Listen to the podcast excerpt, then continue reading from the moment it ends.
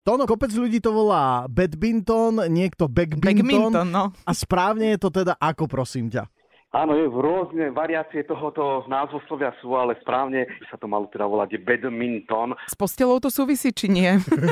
No, nie, má to veľmi ďaleko od postele, ale evokuje to ten názov. A z čoho to vlastne vzniklo? Ten názov toho badmintonu je odvodnený od uh, anglického badminton house. To bolo nejaké také sídlo nejakého vojvodu z Bifordu v Anglicku. Prosím pekne, ja som si myslel, že niekto, kto bol lenivý na tenis, si vymyslel badminton.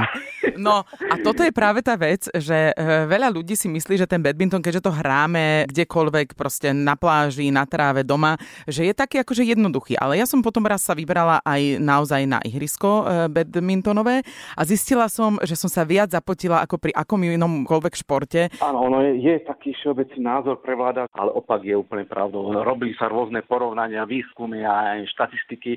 Rovnalo sa tam golf, hokej, e, tenis e, a badminton z toho vyšiel ako najdynamickejší šport. Rýchlosť e, toho smeču napríklad v badmintone je 490 km za hodinu, čiže to je obrovské číslo, hej, čiže to Wow. nedosahuje ani úder v golfe, ani v hokeji, ani v iných športoch. Hej. Wow, tak to sme netušili. Šokujúce pre mňa zistenie. Dobre, na to, aby si mohol hrávať eh, badminton, tak potrebuješ rakety, potrebuješ košíky a to je a sieť, hej, niekde. A to je v zásade všetko? V podstate áno. Obuv je jedno, aké máš?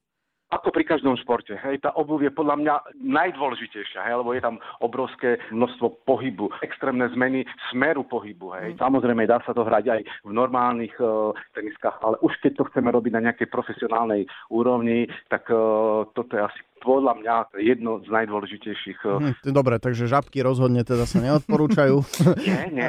Prosím ťa, už keď sme teda pri tom, tak ako to finančne vychádza, keby niekto teraz eh, chcel dať dieťa, že by začal hrávať badminton, koľko to tak mesačne bude stať? Je to tiež individuálne, hej. Z toho, čo sme povedali, je to nenáročné, hej. Potrebujeme fakt tomu e, tie dve rakety, ktoré sa dajú kúpiť za plus minus od 20 eur vyššie. Samozrejme, badmintonový košík je eurová záležitosť. Mhm. Dobre, a tie rakety od tých 20 eur už sú také, že Niečo vydržia? hej, že, že tak nie je to úplný šunt?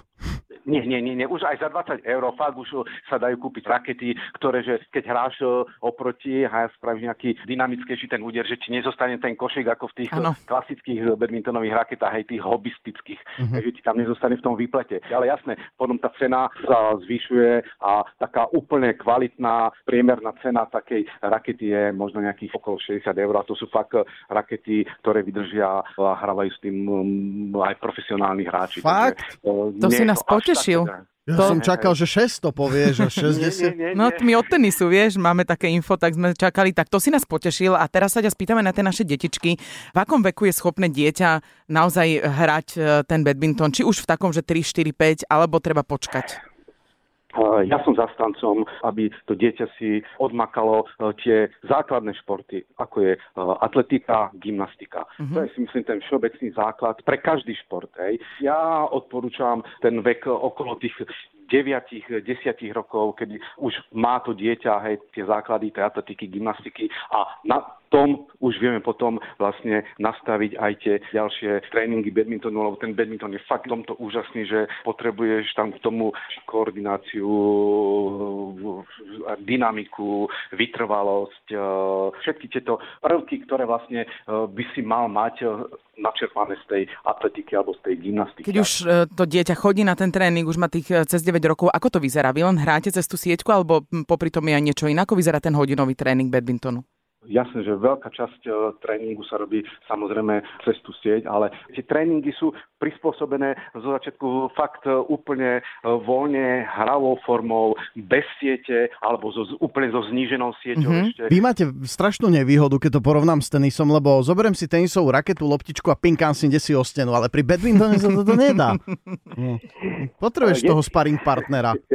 Potrebuješ, áno. A jeden z tréningov, ktorý som eh, napríklad videl, ja som si pochodil niektoré eh, kempy v tých azijských krajinách, tak tam eh, hrajú o stenu, hráč trénuje o stenu hodinu v kuse, čiže nepotrebuje toho partnera. Wow. To sa dá?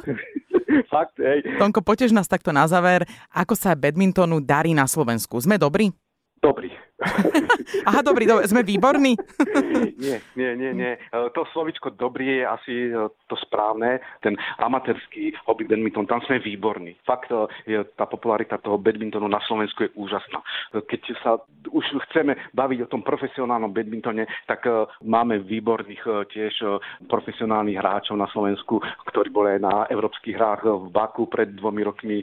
Na olympijských hrách sme mali aj v Pekingu, aj v Londýne zastúpenie. No. Ale to je to slovičko dobre, hej, ale my by sme chceli byť ešte lepší, takže preto musíme ako robiť všetko preto, aby sme ten badminton dostali z toho stupienka dobrý na výborný. Tak, my, my budeme držať palce. Presne, dobre hovoríš. Ďakujem. Badmintonu na Slovensku, aby nám vyrastla taká nová generácia mladých ľudí, ktorí naozaj aj v tom nadnárodnom meradle budú úspešní, aby sa tomuto športu na Slovensku darilo. Toto bol Tono Siažik, prezident Slovenského zväzu badmintonu a tréner klubu Lokomotiva Banska Bystrica. Ďakujeme veľmi pekne a pekné leto.